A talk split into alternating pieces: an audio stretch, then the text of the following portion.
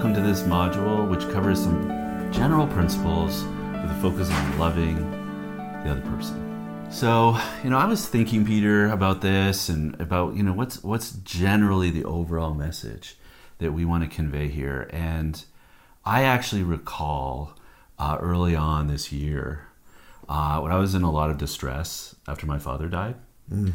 and I, I had a lot of ambiguous feelings about that, and uh, I was you know, kind of struggling with wanting to feel um, some kind of loss on one hand, or I, maybe I was feeling a loss, but on the other hand, I was angry and I was upset and I was mad and I didn't know what to feel. And I was in a lot of distress. And I can remember, uh, you know, I was with you and a few of our friends, and uh, I was just overwhelmed with with feelings at that moment. And I decided to share it, which was really hard. And one thing I remember the most in that experience was feeling cared for by you and by by the other friends that were there. And that was so important to me. And i can remember that i had to have some level of trust or i at least gave some trust right? But i i had to feel like i was heard and i was understood and I really did feel that. And, and a couple of the things that really helped me feel that was that uh, the eye contact, mm-hmm. right? And I can remember at one point you looking at me and saying, you know, maybe you just needed a daddy. Like maybe you just needed that. And it just really was what I needed to hear in that moment.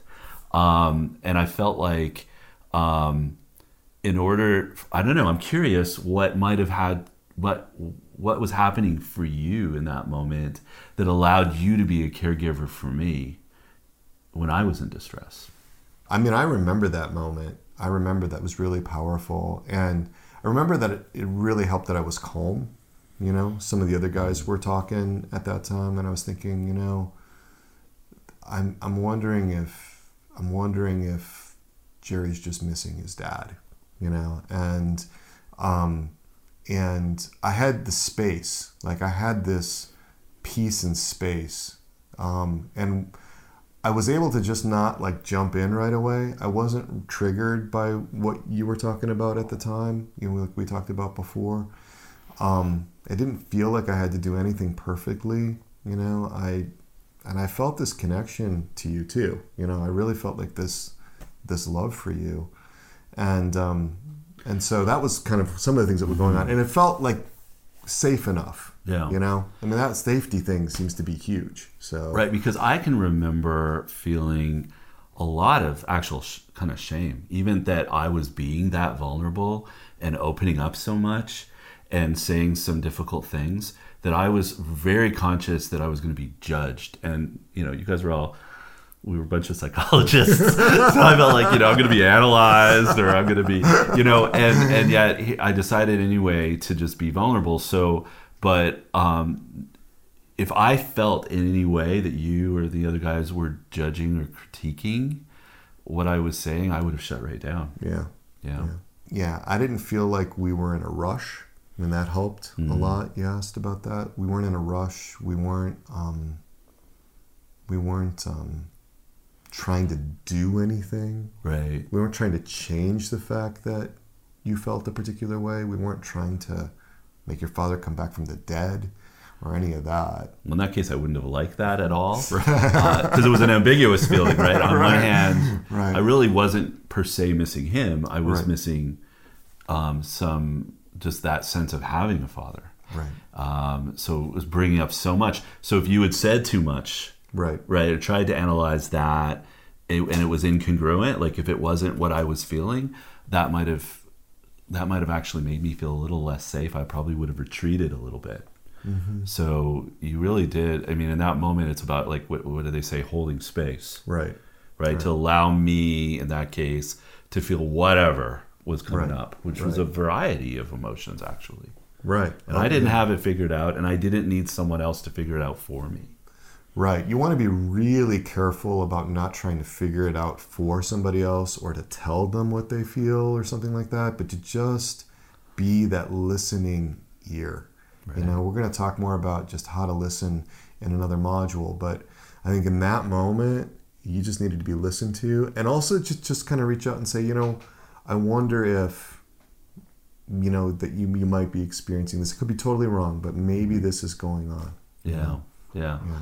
So, really, the principle here is how do you just non, obviously, non-judgmentally, kind of unconditionally, just caring for the other person without imposing anything, but creating some space for that person to feel what they feel, and the fear, the shame, whatever emotions that are causing all that distress, you know, will, you know, will come down when they're ready. And so.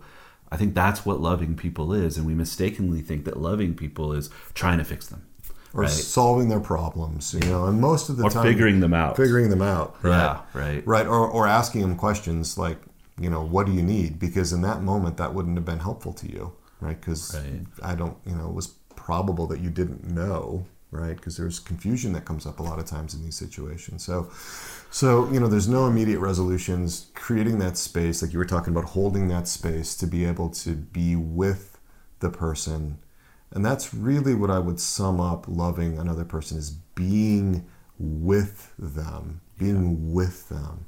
Yeah. Yeah, it's not about doing something to them or for them, but so a lot of what we're going to be talking about is to help you uh, be present to people that are in distress, and it takes a lot less action a lot of times than people think. So, a few important things you need to keep in mind when you're helping someone in distress would be to monitor their safety, uh, prepare yourself, be non judgmental, um, act with humility. You always want to be honest too. You know, sometimes it can be tempting to try to tell something to tell something to somebody that may not be true or that you hope is true but may not be. But be really careful about you know not saying anything that's dishonest. Mm-hmm. And be sensitive to their shame and their fear. You know, a lot of times remember, a lot of times there's no immediate solutions. It's not on you to solve their problems. Don't take that burden on. You might feel that pull and you can resist that, right? And you don't have to be alone, right? You can get other people to help you help them as well. So it's not like it's all on your shoulders. That's really important.